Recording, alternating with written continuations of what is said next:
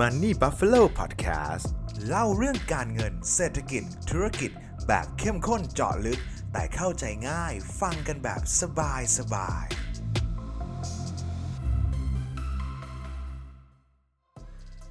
เกิดอะไรขึ้นครับ เวลาตลาดการลงทุนถูกเทขายอย่างรุนแรง มักจะรุนแรงกว่าความเป็นจริงทุกครั้งเสมอ ตราสารอนุพันธ์คืออะไร แล้วทำไมมันถึงอยู่เบื้องหลังความรุนแรงครั้งนี้ วันนี้ผมมีเรื่องมาเล่าให้ฟังนะครับ ยินดีต้อนรับทุกท่านนะครับ กลับเข้าสู่รายการ Money Buffalo Podcast นะครับ ก็โหอาทิตย์นี้นะครับ อาทิตย์ที่ ต้นเดือนแล้วกันนะเป็นอาทิตย์ต้นเดือนกันยานะครับสำหรับใครที่ลงทุนในตลาดคริปโตนะครับ ก็เป็นอีกช่วงเวลาหนึ่งที่ค่อนข้างดูเดือดแล้วกันนะครับ ในช่วงคืนวันอังคารที่ 8นะครับของบ้านเราเนี่ยครับก็ตลาดคริปโตเนี่ยครับก็มีการปรับตัวลงนะครับมากกว่าประมาณผมว่า 20%เลยอย่างบิตคอยเนี่ยมีปรับตัวลงไปประมาณ 18%นะครับเหรียญเอาคอยอื่นๆนะครับก็มีการปรับตัวลงเนี่ยไปประมาณสัก 25%นะครับก่อนที่จะมีแรงซื้อกลับเข้ามานะครับแล้วก็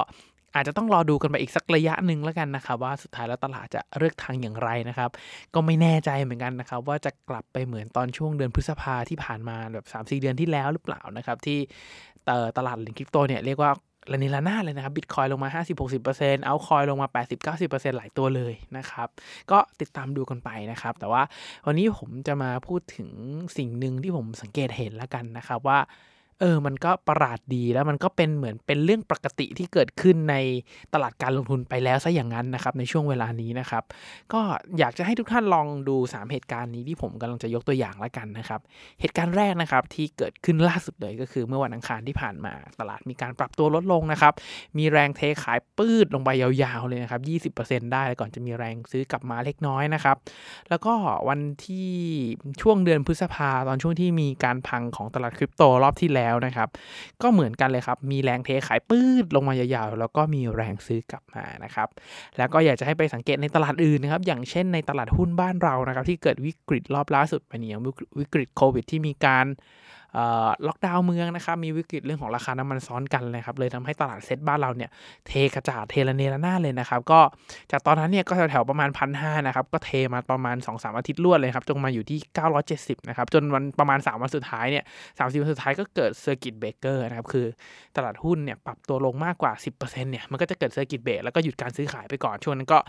content เรื่อง circuit break ก็มาเลยนะครับ มากันเต็มเลยนะครับ แต่ว่าสิ่งหนึ่งที่เราจะเห็นก็คือหลังจากที่มัน circuit break ไปแล้วเนี่ย มันก็จะมีแรงซื้อกลับแพงขึ้นมาฟึบอย่างรวดเร็วนะครับ อย่างตอนช่วงวันที่มันลงไป 970 นะครับ ตลาดเปิดมาแถวๆหนึ่งพันก็จริงนะครับ แล้วก็ร่วงพรืดลงไป970แบบเร็วมากนะครับ แล้วก็ปิดตลาดกลับมาได้แถวๆที่พันหนึ่งเกือบเกือบพันหนึ่งห้าสิบเลยนะครับ จะเห็นได้ว่าทั้ง3เหตุการณ์เนี่ย มันมีปัจจัยและก็ factor เดียวกัน แล้วถ้าเกิดใครไปดูกราฟแท่งเทียนนะครับ เราจะเห็นกราฟที่หน้าตาคล้ายๆกันครับ ก็คือการที่กราฟแท่งเทียนนะครับมีไส้เทียนที่ยาวมากนะครับปกติกราฟแท่งเทียนเนี่ยมันจะประกอบไปด้วย 4 ตัวเลขนะครับ ก็คือราคาเปิดนะครับ ราคาปิด แล้วก็ราคา high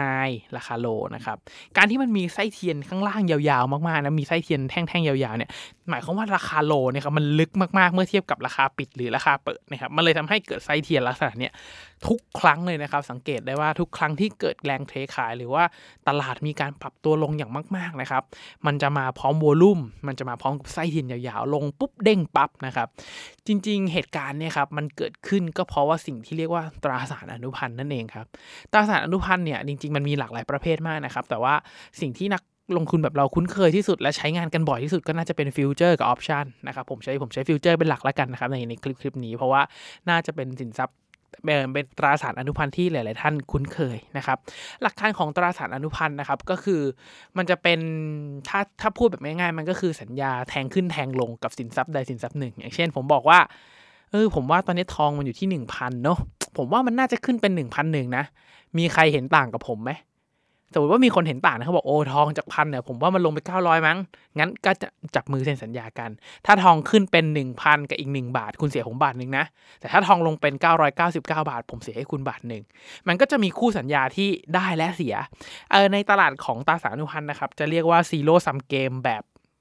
แบบ zero-sum game จริง ๆ ที่สุดแล้วนะ เพราะว่ามันไม่มีเงินปันผลไม่มีอะไรนะ อาจจะมีเรื่องของ funding fee นิดหน่อยแต่มันนิดหน่อยมากครับ หลักการก็คือหาคู่สัญญาแล้วก็แทงขึ้นแทงลงกันนะครับ แต่ว่าการทำสัญญาแบบตราสารอนุพันธ์เนี่ยครับมันจะมีสิ่งหนึ่งที่เรียก leverage ด้วยนะครับ การที่เราจะไปแทงว่าทองที่อยู่ที่ 1,000 บาทเนี่ยครับมันขึ้นไป1,001เนี่ยเราไม่จำเป็นต้องเอา 1,000 บาทไปวางนะครับเราอาจจะวางแค่ 100 แต่ว่าแทงของที่มีมูลค่า 1,000 ได้ สมมติว่าเราลงเงินด้วยเงิน 100 แทงของ 1,000 นะครับ แล้วสมมติว่าทองนะครับปรับขึ้นเป็น 1,000 กับอีก 50 นะครับ แปลว่าเราจะได้กำไร 50 บาท จากเงินลงทุนแค่ 100 ถูกไหมครับ 50 บาทนะครับที่เราได้มากำไรจากเงินลงทุน 100 เนี่ยพอคิดเป็นเปอร์เซ็นต์แล้วมันเท่ากับ 50%ถูกไหมครับ แต่ว่าจริง ๆ แล้วราคาทองเพิ่มแค่ 5%จาก 1,000 เป็น 1,000 กับ 50 บาท เห็นไหมครับว่าสิ่งเนี้ยครับมันมีสิ่งที่เรียกว่า leverage หรือว่าสิ่งที่เรียกว่าเราใช้เงินกู้ หรือว่าเป็นการใช้ค้านเงินหรืออะไรแล้วแต่ละทันเรียกนะในภาษาการเงินเราจะเรียกว่า leverage นะครับ ในภาษาของตราสารอนุพันธ์เนี่ยมันจะมี leverage ตั้งแต่ 1 เท่า 2 เท่า 3 เท่า 4 เท่า ไปจนถึง 100 เท่า 125 เท่าก็มีนะครับ ดังนั้นเนี่ยมันอยู่ที่ว่าเลือกที่ leverage เราใช้นะครับ ซึ่ง leverage เนี่ยจะส่งผลต่อ หลาย ๆ เรื่องเลยครับ เรื่องของผลกำไรผลขาดทุนที่เราได้นะครับ ซึ่งตราสารอนุพันธ์เนี่ย เวลาที่เราจะซื้อนะครับ เราต้องวางสิ่งที่เรียกว่าเงินประกันลงไปก่อน สมมติเอาแบบง่าย ๆ ไม่ได้มีเงื่อนไขมากนะครับ เราต้องการแทงของมูลค่า 1,000 แล้วเราใช้เลเวลเลทที่ 10 เท่า เราก็วางเงินแค่ 100 ก็พอ ถูกไหมครับ ดังนั้นถ้าเกิดของ 1,000 ที่เราแทงไว้มันขึ้นไปตามที่เราคาดการขึ้นไปเป็น 1,000กับอีก50 เราได้กำไร 50 บาท แต่ในทางกลับกันนะครับ ถ้ามันลดลงมาจาก 1,000 แล้วเราแทงขึ้นไว้ถูกไหมครับ การแทงขึ้นครั้งนี้เนี่ยเราจะขาดทุน 50 บาท จาก 1,000 ลดลงมา 950 เราจะขาดทุน 50 บาทแปลว่าเราขาดทุน 50%แต่ถ้าเกิดมันลงแรงกว่านั้นนะครับมันลงแรงกว่านั้นเนี่ยราคาลงมาเหลือที่ 900 เมื่อไหร่เนี่ยดังนั้นหมายความว่าเราลงทุน 100 1,000 ลงมา 900 เราขาดทุน 100 นั้นนั้นหมายความว่าเงินประกันเราหมดถูกไหมครับ เมื่อเงินประกันเราหมดนะครับ สิ่งที่เกิดขึ้นและตามมาเลยก็คือ เราจะถูก liquidate หรือว่าถูกสั่งปิดสัญญาแบบออโต้นั่นเองครับ นั่นหมายความว่าเงินลงทุนหนึ่งร้อยที่เราใส่ลงไป จะขาดทุนหนึ่งร้อยทันที ก็คือขาดทุนหนึ่งร้อยเปอร์เซ็นหรือทั้งหมดเลยทั้งทั้งที่สินทรัพย์นั้นลงมาแค่สิบเปอร์เซ็นต์เนี่ยแหละครับ คือตราสารอนุพันธ์ มันมีเรื่องของการ leverage เรื่องของการโดน liquidate ก็คือการโดนสั่งปิดสัญญานะครับ ทีนี้ครับด้วยด้วยด้วยกลไกของการทำตราสารอนุพันธ์เวลาเราซื้อสมมติว่าเราแทงขึ้นก็คือการซื้อลองถูกไหมครับในภาษามันจะเรียกว่าการซื้อลอง เวลาเราซื้อลองเข้าไปนะครับแล้วเราต้องการปิดสัญญาเนี่ยมันต้องในในทางหลักการคือมันต้องเปิดสัญญาช็อตสวน นะครับดังนั้นหมายความว่ามันจะต้องมีแรงขายเพิ่มเข้ามาในตลาดเพิ่มขึ้นไปอีกนะครับ ในทางกลับกันครับเวลาที่ตลาดโดนเทลงมาจาก 1,000 ลงมาที่ 900 เราโดนเราเราต้องเราต้องลิควิดเดตถูกไหมครับ พอเราลิควิดเดตปุ๊บเนี่ยครับเราจะต้องไปใส่แรงขายเพิ่มเข้าไปอีก เห็นไหมครับว่าทั้งที่เราอยู่ในสถานะที่เป็นขาขึ้นนะครับ พออยู่ในสถานะที่เป็นขาขึ้นปุ๊บ พอเราถึงจุด liquidate มันต้องทำสัญมันต้องสั่งซื้อสั่งขายเข้าไปอีก เพื่อให้สามารถปิดสัญญาลองของเราได้ มันก็จะมีแรงขายเบิ้ลกลับเข้ามานะครับ ซึ่งโดยปกติแล้วตราสารอนุพันธ์หรือว่าตลาด future ที่เราใช้กันเนี่ยครับ มันจะมี demand และ supply มีสภาพคล่องเป็นของตัวเอง ไม่ได้อ้างอิงกับสินทรัพย์หลักสักขนาดนั้นนะครับมันเป็นมันเป็นอีกตลาดหนึ่งที่แยกกัน มันจะอ้างอิงราคาซึ่งกันและกัน แต่ว่าในจังหวะที่มันมี supply ขายลงมาเยอะมากๆนะครับ หลาย ๆ ครั้งราคา future ก็ห่างจากสินทรัพย์ที่เป็นสินทรัพย์หลักประกันเนี่ย อย่างเช่นทองลงมาเหลือ 900 บางที future อาจจะพุ่งมา 860 850 นะครับ อย่างเมื่อคืนเนี่ยชัดเจนมากครับ คืออย่างตัวบิตคอยน์นะครับผมขออนุญาตเปิดนิดนึงนะฮะอย่างบิตคอยน์เนี่ยครับราคาราคา spot ของมันเนี่ยครับตกลงมาต่ำสุดอยู่ที่แบบ 249 ก็จริงนะครับ แต่ราคา future ไปไกลกว่านั้นเลยนะครับ เหตุผลก็เพราะว่ามันมี demand แล้วก็โดนสั่งขายเนี่ยลงมาเทแล้วทะลุพรืดลงไปเลยนะครับ มันทำให้เหมือนกับสิ่งที่มันอ้างอิงอยู่เนี่ยมันหลุดหายออกไปในพักหนึ่งแล้วกันมันหายออกไปนะครับ อาจจะอีกเหตุผลหนึ่งนี่คือเวลาที่เกิดวิกฤตแบบนี้ครับ อย่างหนึ่งที่ตามมาคือนักลงทุนรายย่อยแบบเราที่เจอนะครับ คือแอปพลิเคชันที่เราใช้ทำ transaction เนี่ยมันเปิดไม่ขึ้นนะครับ เปิดไม่ขึ้นสตรีมมิ่งเปิดไม่ได้ ตอนนั้นเราเล่นหุ้นหนูแล้วสตรีมมิ่งเจ๊งนะครับ ก็บ่นกันไป ใครใช้เทรด future ใน Binance ก็เจ๊งนะครับ หรือว่าใครที่ใช้ DeFi แพลตฟอร์มใช้ Decentralized Exchange ที่ไม่ได้พึ่งกับ Exchange แต่ไปใช้ระบบ DeFi เนี่ยครับ ก็ช้าส่งสัญญาไม่ขึ้นราคาแพง ถูกไหมครับ จะเห็นได้ว่าเรื่องของสภาพคล่องที่เกิดขึ้นในตลาดเนี่ยครับ มันเป็นสิ่งที่สำคัญมากๆในตลาดการลงทุนนะครับ เวลาเกิดมิสลีดหรือว่ามิชแมทใน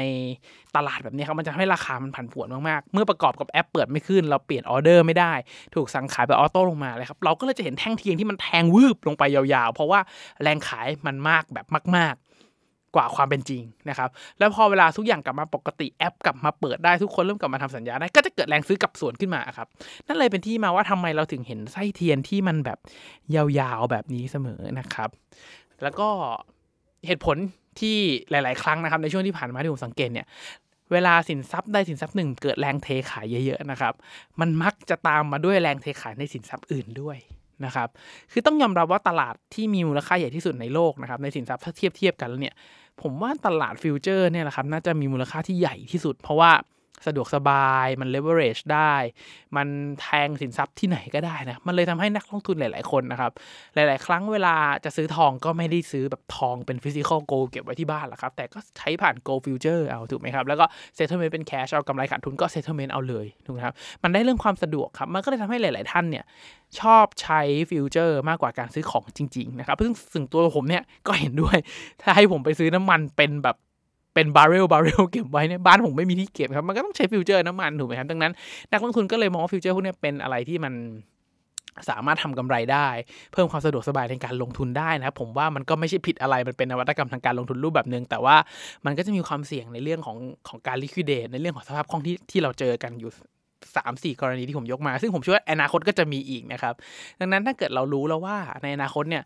มันเกิดมิชแมทของราคาแบบนี้เวลาที่ตลาดเทปื้ดลงมายาวๆแบบนี้ครับแล้ววอลุ่มสูงๆเนี่ยจริงๆก็เป็นแบบแทงสวนเนี่ยจริงๆ ผมว่าอาจจะได้กำไรเหมือนกันนะครับ แต่ว่าไม่ได้แนะนำทุกท่านนะครับ อยู่ที่ประสบการณ์อยู่ที่อะไรหลายๆท่านด้วยแต่ว่าหลาย ๆ ครั้งมักจะเป็นแบบนั้นละกันนะครับ ส่วนเรื่องสินทรัพย์ที่มันมีการแบบเทขายลงมาเนี่ย หลายๆที่บางทีตลาดคริปโตพังตลาดทองพังด้วย ตลาดหุ้นพังทำไมทองพังด้วย ตลาดทองพังทำไมหุ้นร่วงด้วยนะครับ เหตุผลก็เพราะว่าหลาย ๆ ครั้งเนี่ยเวลาที่เหล่าสถาบันหรือว่านักลงทุนรายใหญ่ลงทุนนะครับเขาไม่ได้ใช้เงินลงทุนที่เป็นเงินสดอย่างเดียวแบบ pure ๆร้อยเปอร์เซ็นต์หรอกครับ กลุ่มพวกนี้เขามีการเลเวอเรจมีการใช้พอร์ต margin พอร์ตเครดิตเสมอนะครับ เวลาเวลาตลาดหุ้นปรับตัวลงแรงๆ หรืออะไรแรงๆนะครับ มันก็จะต้องมีการ allocate พอร์ตเพื่อเติมเงินถูกไหมครับ อย่างที่ผมบอกว่าเวลาเราใช้ตราสารอนุพันธ์เนี่ย ถ้าเราไม่เติมเงินนะครับ เราจะถูก liquidate สัญญา หรือว่าถูกบังคับขายนะครับ liquidate ทิ้งไปเลย ดังนั้นเขาก็จะมีการปรับพอร์ตขายสินทรัพย์บางอย่างออกมา เพื่อมาเติมเงินสดให้กับพอร์ต เพื่อไม่ให้ถูก liquidate นะครับ เพราะอย่างที่เรารู้ว่าถ้าเราถูก liquidate เนี่ย เราจะขาดทุนถาวรเลย แต่ว่าถ้าเราถือไปก่อนแล้วตลาดมันเด้งขึ้นมาจากที่ สัญญาอื่นถูก liquidate เนี่ยมันจะลดขาดทุนได้หรืออาจจะกลับมาที่เดิมเลยก็ได้นะครับดังนั้นการมีเงินสดไปในพอร์ตเพื่อเติม หรือถ้าเขาไม่มีเขาก็จะแบ่งขายสินทรัพย์อื่นครับอย่างเช่นถ้าหุ้นลงแรงมากๆเขาก็อาจจะแบ่งขายทองขายตราสารหนี้ขายทุกอย่างออกมา เพื่อมาเติมเงินให้กับตัวที่เป็นหุ้นนั่นเองนะครับเช่นกันครับตลาดคริปโตก็เหมือนกัน สมมติว่าถ้าเกิดพอร์ตลงทุนมีคริปโตอยู่ด้วยแล้วคริปโตเทแรงมากๆนะครับเขาก็จะขายทองขายหุ้นขายอะไรหลายอย่างครับลงมาเติมเงินในตลาดคริปโตเพื่อไม่ให้โดน liquidate ซึ่งมันเป็นภาวะปกตินะครับ ดังนั้นเวลามีแรงเทขายในสินทรัพย์ไหนจนถึงกระทั่งที่มันแบบปรับแรงแรงอย่างที่เราเห็นเนี่ยครับ มันก็มักจะตามมาด้วยการปรับลงในสินทรัพย์อื่น เพราะว่านักลงทุนรายใหญ่กับสถาบันเขาปรับพอร์ตกันเองนะครับ ซึ่งรายใหญ่กับนักลงทุนผมระดับนั้นนะผมว่าเรื่องแอปคงแอปค้างอะไรพวกนี้มันไม่ใช่ปัญหาของเขาแล้ว ผมว่าเขาน่าจะมีระบบต่อตรงกับทางตลาดเลยนะครับ ถ้าเขา volume เขาใหญ่จริงมันดีลได้อยู่แล้วนะครับ ไม่งั้นที่ Wall Street ที่นิวยอร์กเนี่ยไม่มีที่อันนี้เป็นเกร็ดความรู้นะครับที่ที่ Wall Street เนี่ยเอ่อ ตั้งออฟฟิศยิ่งใกล้เซิร์ฟเวอร์ของ Wall Street มากเท่าไหร่ พูดเหมือนตลกนะครับ แต่มันเป็นจริง ๆ นะครับ เพราะว่ายิ่งใกล้เท่าไหร่เนี่ยวัดกันที่ millisec เนี่ยการส่งออเดอร์มันยิ่งทำได้เร็วและเสถียรมากกว่า ดังนั้นพื้นที่ดินนะครับที่ใกล้ๆ Wall Street ที่เขาทำการมากเท่าไหร่เนี่ยยิ่งมีราคาแพงยิ่งชิดกันเลยนี่ยิ่งซื้อขายไม่ได้แล้วมันแพงมากๆนะครับดังนั้นเรื่องของความไวในการสั่งออเดอร์เนี่ยรายย่อยแบบเราเนี่ยอาจจะไม่ไม่ได้ซีเรียสมากขนาดนั้น ว่าจะต้องแบบทำได้ real time เดี๋ยวนั้น แต่ว่าสำหรับนักลงทุนรายใหญ่กับนักลงทุนสถาบันเนี่ยก็ เอาเรื่องนะครับ เขาต้องเขาเขาซีเรียสกันจริง ๆ ระดับระดับ millisec เลยนะครับ แต่ว่าในเหตุการณ์เมื่อคืนนะครับก็มีอีกอีกอีกว้าวหนึ่งที่ผมค่อนข้างตกใจแล้วกัน และเป็นทุกครั้งด้วยนะครับ คือถ้าเกิดใครได้ตามตลาดของคริปโตเนี่ยแม้ตลาดคริปโตเทแบบนี้ครับก็นักลงทุนก็จะมักจะหวาดกลัวจะอะไรกันใช่ไหมครับ แต่ว่าจากสถิติในเรื่องของคนที่สนใจคริปโต คนที่สนใจในเรื่องของ DeFi NSP NFT นะครับ Non Fungible Token เนี่ยเอ่อต้องบอกว่าคนไทยนี่ไม่แพ้ชาติใดในโลกจริงๆนะครับ คือ มีสัดส่วน มี volume เทรด แล้วก็การอัตราการเข้าใช้คนไทยติด top 3 top 5 top 10 ในเกือบทุกวงการนะครับอยู่ชูนิ้วให้เลยครับ คือสุดยอดจริง ๆ นะครับ ด้วยเหตุการณ์แบบนี้ครับที่ด้วยเหตุการณ์ที่ตลาดมันมีการปรับเทลงมาอย่างรุนแรงถูกไหมครับ คนไทยไม่แพ้ใครครับ คนไทยช้อนกระจุยกระจายเลยครับ สิ่งหนึ่งที่เราสามารถรู้ได้นะครับ ว่าคนใดช้อนแรงมากๆนะครับ คือตลาดคริปโตเป็นตลาด global ถูกไหมครับ แต่ว่าก็จะมีเหรียญบางเหรียญเนี่ยที่เหล่าโบรกเกอร์ในไทยที่ exchange ในไทยเนี่ยมาจดทะเบียนใน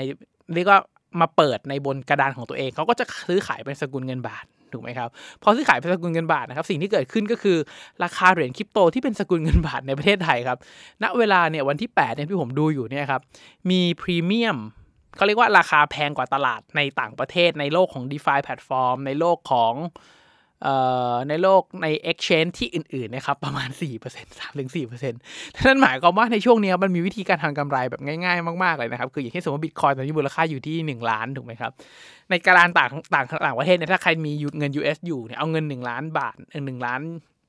หนึ่งล้านหนึ่งล้านบาทในสกุลเงิน US เนี่ยไปซื้อมาแล้วโอนมาขายในไทยในกำไรทันที4%นะครับ มันเป็นอะไรที่แบบสุดสุดยอดมากๆนะคือถ้าเกิดใครมีเงินสดอยู่แล้วมีบิตคอยเก็บไว้อยู่แล้ว แล้วอยากทำกำไรในระยะสั้นในสภาวะที่ตลาดยังงงงมึนๆ แบบนี้ครับ จริงๆ โอนมาขายใน Exchange ในไทยเนี่ย ก็เป็นการทำ arbitrage ที่ง่ายมากๆนะครับ แล้วก็อีกช่องหนึ่งที่ให้ผมเห็นมากเลยคือ สมมติว่าใครใช้แอปที่ชื่อ Binance ถูกไหมครับ เป็น Exchange ที่ระดับโลกที่ผมว่าน่าจะนิยมของคนไทยน่าจะนิยมที่สุดแล้วนะครับสำหรับ Exchange ต่างชาติเนี่ย เออเวลาที่เราเอาเงินเข้าเนี่ยมันจะได้มันจะได้ประมาณ2อสรูปแบบคือหักบัตรเครดิตเดี๋ยวนี้ไม่ได้แล้วโอนเงินก็ยากหน่อยนะครับมันจะมีช่องทางหนึ่งที่สะดวกมากๆก็คือการทำ P2P ก็คือ P2P lending นั่นแหละครับไม่ไม่ใช่ P2P lending ก็คือการซื้อขายแบบ people to people แล้วกันนะครับ ใครใครเคยใช้งานน่าจะเข้าใจดี ซึ่งเรทการแลกเงิน บาทไปเป็น UST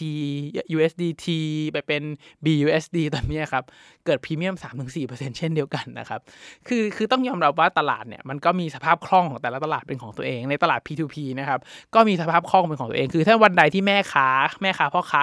ขายค้าเงินพวกนี้ครับเขามีสภาพคล่องเยอะมากเขาก็ บิดราคาแข่งกันอยากขายได้ก่อนก็เสนอเบสเรทให้นะเวลานั้นราคาก็จะลงมาครับหลาย ๆ ครั้งที่ผมนั่งดูตลาดนะครับเวลาใดก็ตามที่ราคา P2P นะครับบางครั้งเนี่ยมันลงมาต่ำกว่าราคาสปอตเนี่ยผมก็มักจะทยอยเขาเก็บไว้แลกเก็บไว้แลกเก็บไว้นะครับเพื่อในบางทีครั้งกรณีที่เกิดวิกฤตแบบนี้แล้วคนไทยต้องการเงินมากๆนะครับไปไล่ซื้อทุกราคาเนี่ยมันก็จะทำให้ราคาของนะครับมันเกินตลาดขึ้นไปนั่นเองครับ ซึ่ง สุดยอดมากๆครับคนไทยไม่แพ้ชาติใดในโลกจริงๆนะครับเกิดพรีเมียมจริงๆนะครับสำหรับเงินบาทกับโลกของดีฟาและทุกครั้งนะครับที่เกิดวิกฤตในโลกของโลกคริปโตเนี่ยไม่ว่าจะเป็นครั้งล่าสุดที่เกิดมานะครับหรือว่าจะย้อนกลับไปตอนเดือนพฤษภานะครับก็เป็นแบบเดียวกันเลยครับว่าเวลาตลาดปรับตัวลงแรงๆทีไรนะครับมักจะเกิดพรีเมียมในตลาดของเหรียญคริปโตเสมอนะครับสำหรับสกุลเงินบาทนะครับไม่ว่าจะแลกเงินเข้าไป หรือว่า เงินเอ่อเหรียญต่างๆในสกุลเงินบาทใน exchange ของไทยนะครับ ก็มักจะเกิดพรีเมียมทุกครั้งเลยครับ ไม่รู้ว่าเพื่อนๆ คิดยังไงกันบ้างนะครับ ว่าครั้งนี้จะเป็นการ buy on dip หรือเปล่า หรือว่าซื้อแล้วจะลงต่อ หรือว่า จะเกิดอะไรขึ้นในอนาคตนะครับ ผมว่าก็อยากให้ทุกท่านมาติดตามด้วยกันนะครับอนาคตเป็นเรื่องที่ไม่มีใครรู้แบบชัดเจนแบบร้อยเปอร์เซ็นต์หรอกครับ แต่ว่าเราสามารถใช้แผนการลงทุน วางแผนการลงทุนนะครับ เพื่อประกอบการลงทุนของเราได้ ถ้าเกิดใครมองว่าใครคนที่เป็นสายถือเหรียญสายโฮยาวๆนะครับ ผมว่าตลาดปรับตัวลงทีนึง ก็ซื้อสักไม้หนึ่งโยนฟาร์มทิ้งๆไว้ลืมๆนะครับ เพราะว่าถ้าใครเชื่อมั่นว่าเหรียญที่เราถืออนาคตตลาดคริปโตยังไปได้อีกไกลเนี่ย การที่มันย่อตัวก็ถือว่าเป็นจังหวะที่ซื้อที่ดีแล้วครับ ย่ออีกก็ซื้ออีกย่ออีกก็ซออีกครับ แต่ว่าถ้าสำหรับใครที่เป็นสายเทคนิคนะครับผมว่าก็กำหนดแผนการซื้อขายให้ดีๆครับ ซื้อเมื่อเกิด buy signal เท่านั้น และขายเมื่อเกิด sell signal นะครับ จะช่วยให้เราลด bias ในการลงทุนได้เป็นอย่างดีนะครับ ระบบบอกแบบนี้ทางเชื่อระบบตามระบบไปเลยครับ ถ้าเราคิดระบบนั้นมาดีแล้ว แล้วก็ถ้าเรามองแล้วว่าถ้าระบบที่เราใช้มันไม่เวิร์กแล้วอยากฝืนระบบ นั้นแปลว่ามีปัญหาที่ระบบเทรดของเรานะครับ ให้ไปแก้ไขที่ระบบเทรดของเราก่อนนะครับ สุดท้ายนะครับ ถ้าใครมองว่าพอดแคสต์นี้เป็นประโยชน์นะครับ อยากจะรบกวนทุกท่านจริงๆครับ ให้กดไลค์ กดแชร์ กด subscribe นะครับ ในทุกๆช่องทางที่ทุกท่านรับฟังนะครับ เพื่อเป็นกำลังใจให้กับตัวผม เป็นกำลังใจให้กับทีมงานมันนี่บัฟฟาโลนะครับ เพื่อจะผลิตชิ้นงานดีๆต่อไปนั่นเองนะครับ ยังไงก็ขอให้ทุกท่านโชคดีกับการลงทุนนะครับ